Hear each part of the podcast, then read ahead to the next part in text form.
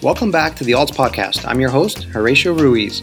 We bring you industry leaders and creators to give their insights on the rapidly changing and exciting world of alternative assets. Opinions expressed on this podcast by the host and podcast guests are for informational purposes only and should not be considered investment advice. Podcast hosts and guests may maintain positions in the offerings discussed in this podcast. The intro song, Fishing for Pets, is written and composed by Alan Goldsher from his latest release, Live at the Lakeview Lounge. Hey guys, thank you for joining me on the podcast. Today, Alt meets Alts. I spoke with Lior Avidar, the founder and CEO of Alt, which is an online platform for trading cards with an exchange, weekly auctions, and vaulting services. Alt is also pioneering lending services for alternative assets and started a multi-million-dollar fund composed of blue-chip trading cards.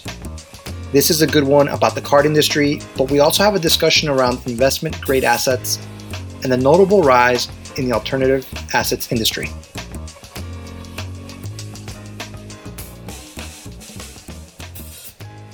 All right, guys. So today we got a great guest. We got the founder and CEO of Alt, Lior Avidar. Lior, thank you for being on the podcast. Yeah, excited to be here. Yeah, absolutely. You know, there's so many things to talk about, really. And I just want to say that you were one of the guys that kind of opened my eyes a little bit when I first listened to you a couple months ago about trading cards in terms of like scarcity and, you know, low pop cards. And so I just wanted to, you know, throw that out there that you're really kind of one of the guys that was kind of moving that needle a little bit. Appreciate that. So, you know, you have this great platform, Alt, trading card platform. You have your auctions there as well. But I kind of wanted to do a little, as always, kind of an origin story about how it is that you got to Alt, what it was about trading cards that kind of interested you. But even before that, you know, the businesses that you had built. So I'm wondering if you could kind of take us through that. Yeah, so I started Alt in May of 2020. But even to back up a little bit further, I've been building businesses honestly, my entire career. You know, I started my career on Wall Street and then worked for AWS for probably a year and a change together, but then started my first company, Lob, in 2013. So it's really all that I know. And I would say, you know, starting my career on Wall Street and studying engineering, I've always been fascinated with two things. One is just arbitrage. That's why I love Wall Street. My dad was a trader, and just figuring out all these exotic assets and pricing and how to, you know, buy low and sell high. That was always the dream. And then the automation part always got me excited because at least my first dream was to figure out how do you automate the buying low and sell high so that you can just build some sort of machine that would just trade money. So yeah, I found my way to Wall Street and then found that I loved automation a little bit more. And when I was at AWS, saw the opportunity to start a company called Lob, which basically does exactly what AWS did, but allowed people to send direct mail at scale. And so that was a really exciting opportunity. I've been doing that for 10 years. And then when the pandemic hit, I had been basically buying and selling cards for 5 years and more just for fun. I got into it because my dad had sent me a bunch of cards when they moved. And just like you hear a lot of the origin stories of how a lot of people get into trading cards. You know, you get a box, you open it up and you fall in love with a card that you had 15 years ago. Yeah. And so, I started buying and selling them. I started making a lot of money. I started seeing it in a different light, I would say, than when I was a kid. Like all of a sudden, I started calculating the odds and expected value, started tracking the prices. I got very invested in kind of keeping the spreadsheets. And right when I started Alt, I actually had amassed a pretty large collection. And because of the pandemic, I decided, hey, I want to go get into some real estate. How do I take all the wealth that I created in trading cards and how do I go actually diversify into another asset class? And the crazy part was that I could not get a loan from any bank. And that's where it kind of hit me. This is a new asset class. It's widely tradable. $20 billion gets traded every single year. How is there no platform like a Coinbase or a Robinhood where I can go and trade these assets, get a loan against them, and start, you know, tracking my investments? And that's kind of where it hit me. I was like, wait a second, I know a lot about this. This kind of combines all the skills that I've been building for the last 10 years. I want to go out and do that. And so that kind of what got me started to think about Alt. And that problem that I felt, I realized I wasn't the only one that had that problem. So many of my friends who had collected other stuff, whether it was sneakers, watches, art, or were angel investors, you know, everyone had made money in some of these assets, but there was just no liquidity or transparency in these markets. And so whenever there's a big pain, I'm pretty stubborn. If no one solves it fast enough, that's where I go out and start solving it myself.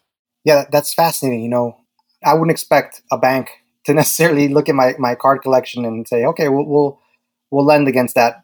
But it's funny, like those of us that are in the industry, you know, or that follow the industry really know the worth or the value of these cards, right? It's almost like you need to be in it to really understand, like, no, this is like a real legit asset, just like a house. Yeah. It's the same thing that happened about 8 or 9 years ago with like crypto.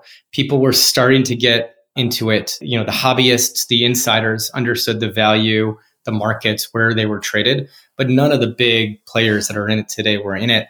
And I think slowly it got institutionalized and people started building financial products around it. I mean, the big bet that I'm taking is I think this category of alternative assets and, you know, collectibles is just one piece of it.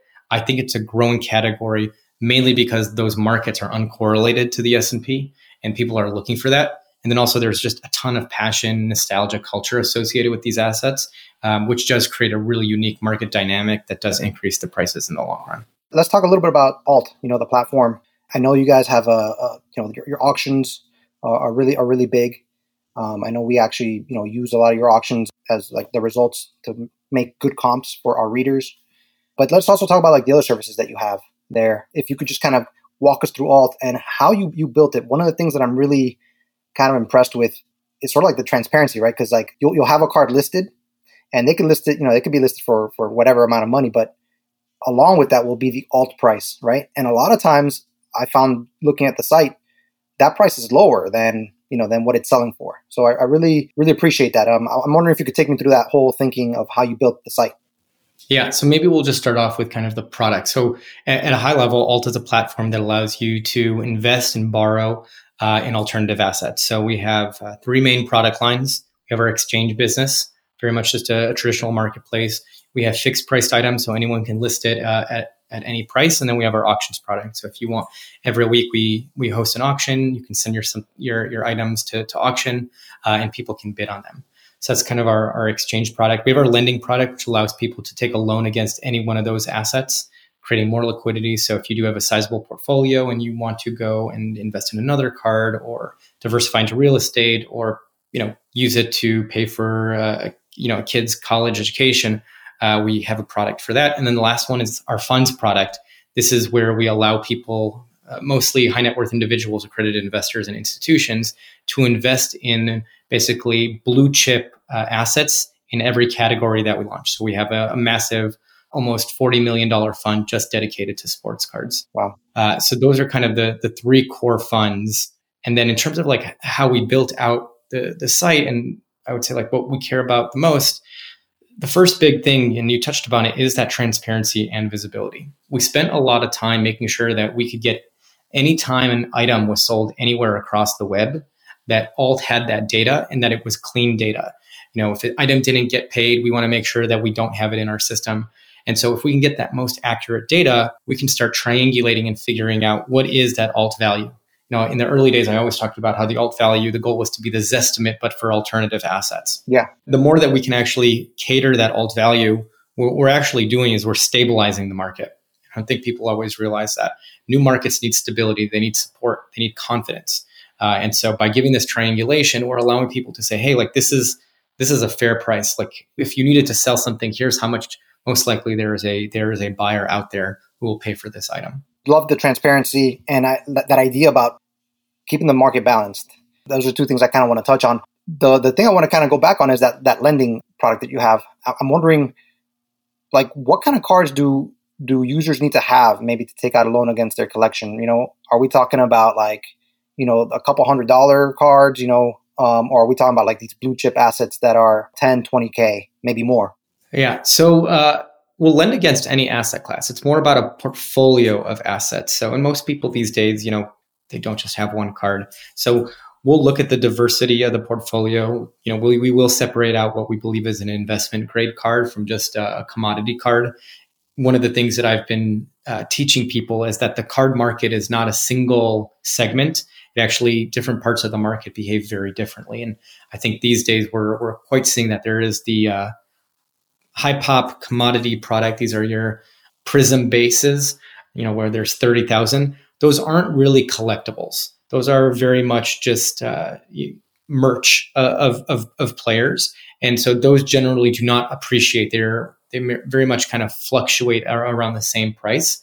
Whereas the investment grade stuff, generally, I would say truly investment grade is when the pop is less than 100 and there's a serial number and it's generally graded between a BGS 9.5 and a PSA 10. Those items, the market for that is very stable. And so we generally try to focus on the investment grade market. Yeah. Can you refine that a little bit even more, like an investment grade, right? When you refer to like the population, are you talking about even a certain card where there's more than 100 made, but there's only been a certain number graded a 10 or a 9? Or are you talking about just, cards that there were more than 100 made? Yeah. So, and again, this is my definition of investment grade. I think it'll change in there. It's more of a scale, right? And so I would say like the cutoff for investment grade is a very easy one. And again, there's exceptions to this rule. If the serial number, there's less than 100, I would say it's generally investment grade. Regardless of the grade, it's an investment grade card. Then if you start layering on PSA 10 and BGS 9.5, you'll get it's even more rare, more investment grade. But I would still consider an item that's low, like there's limited supply of less than 100, in investment grade card.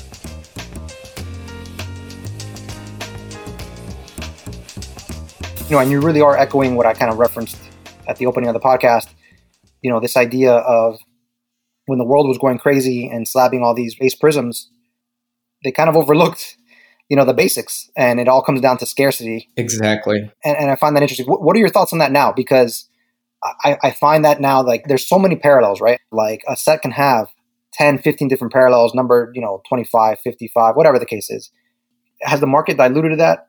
And were cards made differently, manufactured differently, even just a couple of years ago? So I don't think the parallels got diluted. That might be the wrong way of thinking about it. For that particular set, there's more people who can get rare cards. And so the supply of that overall set is higher. I guess that is dilution. Yeah, you're right. It is pretty diluted. I think people still chase those cards. The parallels do gamify things pretty well. Like, I'm a big collector of rainbows. I know other people like being able to collect one of the different colors. People have different preferences on colors. So I actually really like the gamification of what's been going on. I think what hasn't been done well is I think they've gotten too caught up in the gamification and they've lost out on some of the aesthetics. I think it's very obvious when a set does well. I wish the manufacturers would do a little better job on the artistry. Like, my belief in the next 10 years is you'll see a kind of a change in the manufacturing of these assets, kind of like sneakers, where a lot of artists will come in. I feel like we'll get some really cool cultural artists who will come in, help design some of the products. Even maybe some of the athletes will get involved. And so we'll start seeing a lot more personality. And so that every year, you're not just chasing a card that looks the same thing with like 10% variation from the year before. There's actually a little bit more personality associated. There'll be hopefully more story. Maybe just to shed a little bit more light on how I think about like rarity. What we do internally is we look at a whole bunch of different variables and we rank them. I think the first one is like when you look at the brand, every brand, right, they're kind of falling into a couple of different categories. You got your tier one brands. I always say like right now, National Treasures, Flawless, and I'll put Panini Prism on there, are really on a tier of its own. Like, those are the mainstream brands, right? Then you got your tier two brands. Then there's always some tier three brands. Maybe it's a new one that Panini is launching or an off brand. And so I would say investment grade, you got to be in the top one, that top quartile. The second one is the rarity that we were talking about. So first bifurcation is serial number, not serial number. I don't think you can have an investment grade card that doesn't have a serial number. That's just a personal thing. I'll say it. I don't think the Michael Jordan 1986 is a rare card. It's an expensive card. I don't think it's a rare card. Like, the market just completely like bottomed out on that one. There are actually a ton of Jordan 86s. It's all about that. And then that's why we go back to the PSA grade, right? Yeah, exactly. And even in the PSA grade, there's a lot more than people think. Like, if you want one, you can get one, right? And what we want is, if you want one, you can't get one. Gotcha. Yeah. Right. That's generally like, if we think about a card, if it's easily accessible, I mean, it can be investment grade, but it's not really like cream of the crop card. Okay. That's the first time I've heard that. Do you think like a card like that is sort of like a bellwether? That card reached, I don't know, 700, 750, something like that. 750, and now it's kind of, they're getting auctioned off, you know, give or take for about 210, 220, right? Which is not bad for, you know, I'll take 220K for a trading card, but it just kind of shows kind of how far up the industry went. And now, like you mentioned before, you know, hey, the 220 is still well above what it was, you know, say 2-3 years ago.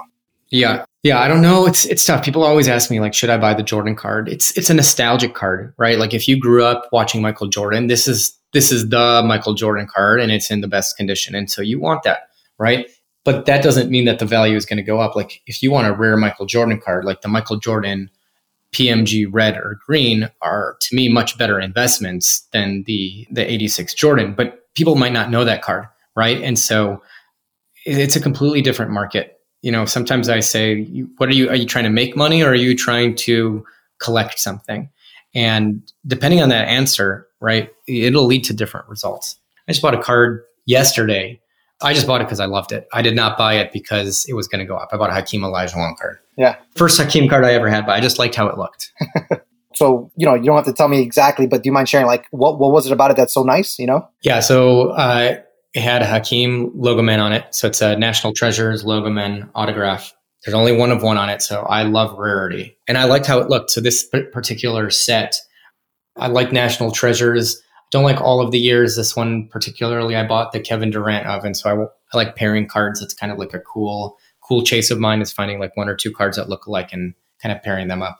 Yeah. Quick aside, like, what do you do with these cards? Because I'm having trouble. Like, when I buy my cards, and I'm not buying logo, you know, one-on-one Logomans, but I love looking at them, and then I kind of put them away, you know, for a little bit, and then I'll go back and I'll look at them because it's therapy for me almost. Are you able to display all these awesome cards you have? So not yet. Right now they all sit in the vault, but one of the things I'm working on is a pop-up museum. You know, we own some of the world's largest or most expensive cards, most amazing collection of cards, and they are not meant to be sitting in a vault. So I'm exploring a lot of different ways for us to go out and share those cards, whether it's a one-time pop-up museum at something like the Nationals or a longer-term exhibit. But, you know, you want to share these with people. Kids love looking at them. I like looking at them. I don't want them to just, like, you know, be sitting on the looking at the inside walls of a safe.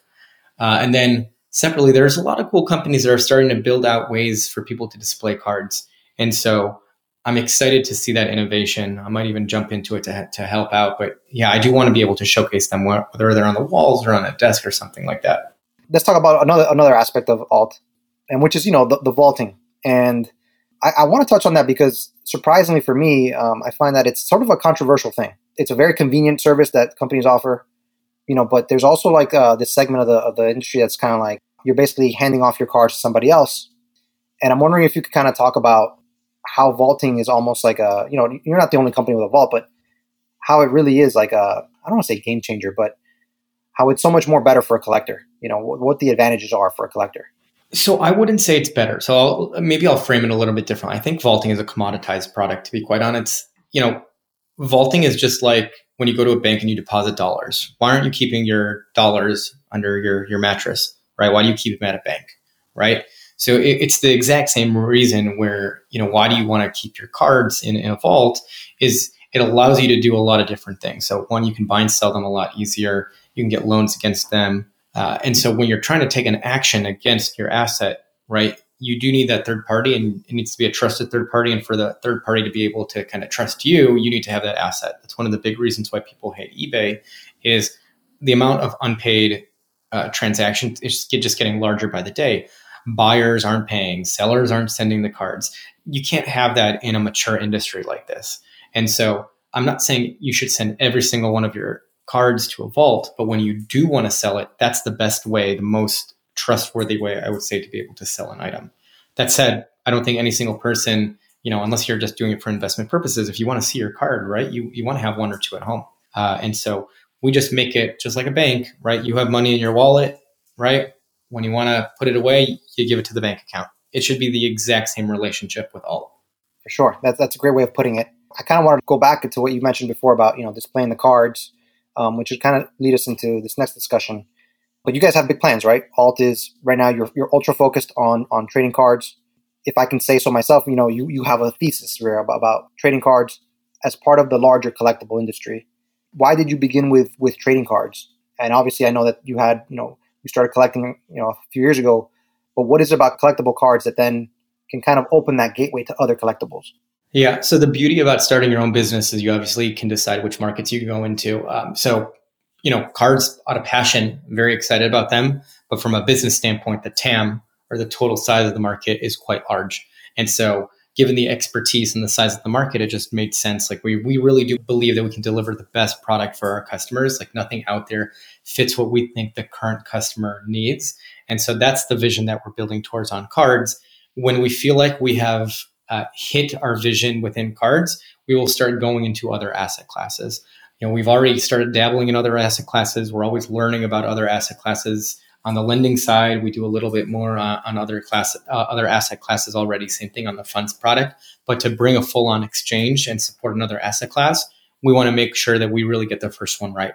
Can you give some insight onto like what other asset classes you're looking at, or maybe something that you see on the horizon? You know, I'm open to most asset classes. I think right now we're very focused on the collectibles asset classes. So kind of the broader market that people have seen. So anything from watches, sneakers, art, vintage video games, comics, coins, stamps. I mean, we're exploring all of them to understand those markets and see which ones we believe are ripe for disruption, are big markets, really strong collector base, as an example. And then, you know, even some more on the more financial side of things that we're really excited about. A lot of our customers also invest in startups, and startups is an alternative asset class. People invest in funds.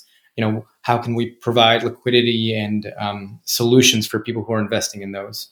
The goal of Alt long-term, you know, we really do want to be this platform where you can get your banking services as well as your alternative financial services. And so, you know, if people in the future can think of us as kind of like a Chase Bank or a Bank of America, but instead of, you know, us rooted in traditional stocks and bonds, we're guiding you on your alternatives. And so we just believe that there's a massive segment of the market that doesn't invest in stocks and bonds, and we want to win them as customers. There's so much there. So, I mean, you believe that there's a segment of the population that are they current investors? Are we even talking about people that are currently investors in anything, right? Or are you trying to open up this investing gateway by saying, hey, you don't have to put your money in the stock market. You can actually put your money into these items, and your money's, I don't want to say just as good, but let's just put it for argument's sake, your money's going to appreciate in the same way, if not better. So it's both. So there's already a big customer base, and I think we need to showcase that we're building a good enough product so everyone who is already investing in these assets are coming to us, right? So those are probably going to be our early adopters, but I think it is our job to grow the pie. Like we do a lot of education across the retail market and the institutional market of telling people the correlation of these asset classes is very low compared to the S&P. We teach people, you know, why do people buy antique cars? Why do people buy sports cars or Pokemon cars? Why do people buy art, right? How does that market function? How do people think about those dollars in terms of their larger portfolio? These are things that we're, I would say, trying every single day to put out more content and have more conversations on. In my mind, you know, when I was growing up, they would tell you the first thing that depreciates when you buy it is the car. You know, the car is the worst investment that you can make. Yeah. When I was a kid, I used to get these nice sneakers, and what I would do is I'd put them on and beat the heck out of them, you know, go out and play. And so, you know, it really does take kind of like a different perspective, right? Because I wish I had maybe saved some of my sneakers, you know, and bought two pairs rather than just one. You know, is this like a new phenomena, or do you feel like this has been going on for a while, this idea of these alternative assets? I think they've been going on for decades, to be quite honest. People haven't talked about it enough, and maybe the dollars hadn't gotten to a point where it made sense. But we are at that point. Like everything at the end of the day is scarcity. Even the stock market, we forget sometimes, you know, it's a marketplace, meaning like we have all these companies in the stock market that aren't producing any revenue. That's the same thing as buying a like Van Gogh. Like, what's the difference, right? It's just potential demand. Who is the seller that will buy it after you? And so at the end of the day, all these things are the same. And so I believe even these days, the reason you buy a stock is more of like an ego flex than, you know, especially when retail investors, than actually investing it for the sake of it being profitable one day. Like so many of these companies haven't been profitable for 30 something years.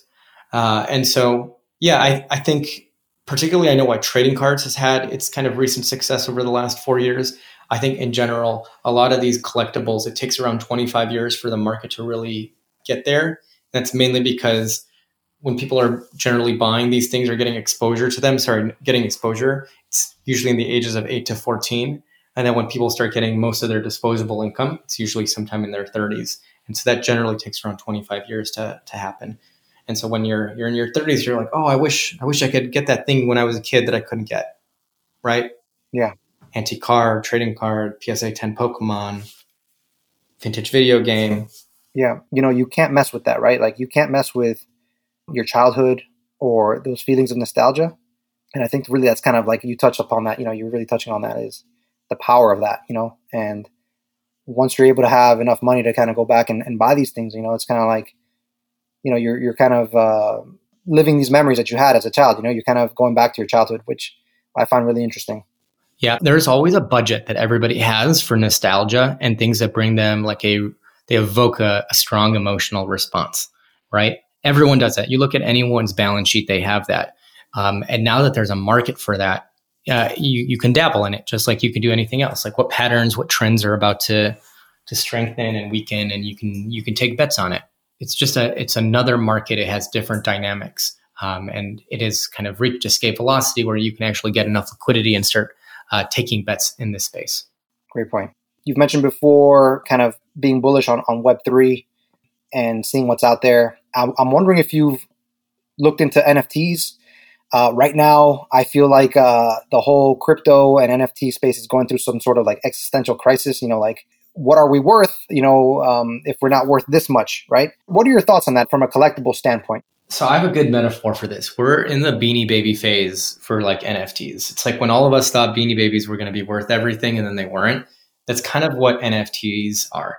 There's some that are going to be worth something. You know, I love NFTs because of the technology. And I think there's going to be a lot of really great use cases of how people bring NFTs to market. But just the digital art or the kind of the PFPs, I think they're a short-term fad. There's a lot of excitement around it, but a market needs to mature. The NFT market right now is far from mature. If anything, it just jumped so quickly, right? We went from like what takes 25 years, we probably went to year 20 already. It needs to get some stability. So I'm bullish on it in the next 10 years and 15 years. I'm less bullish on it in the next 2 years, and especially the digital art side of things. Why not so much digital art? Like say, again, are we talking about the scarcity, or are you talking about like the artists that are kind of just trying to make a living through these NFTs? The market, not any one of these assets. So like, for example, this is the part that I think just because it's an NFT doesn't mean that it's worth something, right? Just because I painted something doesn't mean it's worth something, right? There are people who do this for a living, right? That category of assets, those are real artistry. Those are going to be worth something, right? But that market needs to stabilize. Like how much are people willing to pay for those things? What happens during a market correction? So their NFTs at that level haven't been around long enough for the asset class to actually like figure out its market levels. So it's going to have a lot of volatility associated with it. So that's what I mean. It's not a mature asset class yet. Yeah. And that's kind of how I was, you know, approaching some things, you know, there'd be some artwork that I would see online and I, you know, I thought it was really cool, you know, but I'd be asking myself like, would you pay an artist at a gallery, you know, $5,000 for this, you know? Especially when there were like 10 or 15 of those being made. I always kind of had to think about it that way. But so the price, what I'm trying to say is like, I felt like the prices, like you mentioned, just took off. And listen, good for the artist. You know, if they can capitalize on the moment, great for them. And if there's somebody willing to pay that, good for them. But you're right. I just never thought it was sustainable. And I'm still wondering, and maybe I could get your thoughts on this. Like, I'm still wondering if having a Bored Ape, and I know that that's a different scenario there, is a Bored Ape worth $200,000? I don't know, because there are 10,000 of them. Each one is unique, yes. But what kind of utility are you getting from this besides that flex for the most part? Yeah, I think you're right. Right now, it is a lot of social capital. I mean, they are trying to build real utility, community events, right? It's almost like a subscription model of sorts. Yeah, I don't know yet. That's the thing, right? People are willing to pay anything sometimes for a social flex, right? That's why you can buy like a Bugatti Veyron for just like crazy amount of money, right? And you probably never drive that thing. Sometimes I feel like, you know, this is just a very easy social flex. Like if you're on Twitter and you want people to know that you have a lot of money, you buy a Bored Ape, you put it on your profile, and then it's kind of like, okay, that guy spent a lot of money on something that he didn't need to. He must have done something cool. Yeah, for sure. I can't relate to that car analogy, Lior. I drive a minivan. I don't drive a car at all. So, but yeah, that's the thing. Everyone collects different things, right? You know, I get excited about basketball cards. Someone else gets excited about cars. There are people who get excited about NFTs. So there's something for everybody. You just need to make sure that there is enough of a marketplace of buyers and sellers to actually sustain that community and market. I want to kind of close off a little bit on kind of your thoughts on the current marketplace. And if there's anything else that you want to add, please, by all means. You know, so the cards are also going through a phase right now, right? People got in, let's say they got in when at the very top, maybe about a year ago or so. And maybe they're wondering, you know, what happened to these cards? We alluded to the Jordan selling for $700K earlier. Now it's, you know, fair market is about $200, $220. You've built businesses before, you know, through ups and downs. What kind of, not financial advice, but what kind of, you know, just general advice do you have in these alternative investments as we are in this downturn? Yeah, I think for the average person who is trying to figure out, if I have money to spare right now, where should I invest? I think if you are excited about these asset classes, I think now is a really great time to get in. But you have to have an investment time horizon of at least 3 to 5 years. And you have to be able to withstand the volatility that might come from it. So I think it might be the best time to buy some really rare cards in the coming months. If you're just looking at it from an investment perspective and you don't care about these asset classes, then I would say stick to the really high-end stuff. Again, like buying LeBron right now, Steph Curry, Giannis, and Durant is so low right now. I always see these as buying is like equity for players. I really believe there's some amazing players out there. I love buying stock in them. But I wouldn't put your entire net worth in anything, right? I wouldn't put my entire net worth into cards. And so I always tell people, like, it's really great to have a piece of your portfolio in these assets because the correlation is very low. And that's actually what I care about the most, the correlation and the excitement and feelings that I get around these asset classes. That's some great advice. What's next for Alt? You know, as you said, you're exploring other kind of alternative assets. What are kind of the next steps there in terms of building? You know, and I am really excited about this idea that you say, like, kind of becoming this alternative bank. How do you go about doing that? And what are those steps that you're taking? Yeah, so I won't reveal too much. We have a lot of big announcements coming in June. I'll say we'll be at NFT.NYC, which should give an idea of, like, what are some cool things that we're going to be doing in June. But you should start seeing the evolution of the brand, the company, over the next 6 months. One of the things that, like, the team has really tried to at least showcase, like, we love moving quickly. And so we're consistently building, we're putting stuff out there, we're running experiments. Some of the things we do, we launch, it works. Some of the things we do, we launch, and it doesn't work. Yeah, there's some really big bets that are about to play out in the course of the next 6 months. And I don't want to reveal too much just because I think everyone is going to be really excited when they come out. Man, that's a great cliffhanger, you know? Yeah, the marketing team always yells at me because I'm a transparent person. I'm so excited about telling everybody what we've been building, but we've been spending 6 months plus on some of these newer things. And if I spoil me, I might be out of the job. Man, well, I'm really looking forward to that. It is really interesting that you did mention that you will be at NFT NYC, seeing what the marketplace has there. But what's another way that people can get in touch with you, Lior? I mean, visiting Alt, where are you active? You know, what social media channels? I'm big on Instagram. So I have my card account, GemsOnly8. So that's probably a great place. And then I love hearing customer feedback. So if you have any thoughts, you can just email me at lior@onlyalt.com. Perfect. Are you posting your Hakeem on that Instagram? I do. I post all my cards. I haven't posted the Hakeem yet. I actually have to post a big LeBron card. I just bought one of LeBron's best cards. So I'm excited to share that with the world. Awesome, man. Looking forward to it. I'm going to hop on and check that out. Lior, thanks for the time. Really appreciate it. And best of luck. Yeah, thanks for having me on, and encourage everybody to check out OnlyAlt.com and buy some cards. Sounds great. Take care, Lior. Have a great day.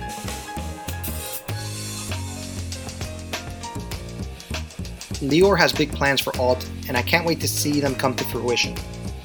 You can tell that he has Alt on a different path that will make it one of the mainstays of the alternative asset space. As always, thank you for spending part of your day with us. If you enjoyed today's episode, let others know about it or leave a review or a comment. Until the next time, take care.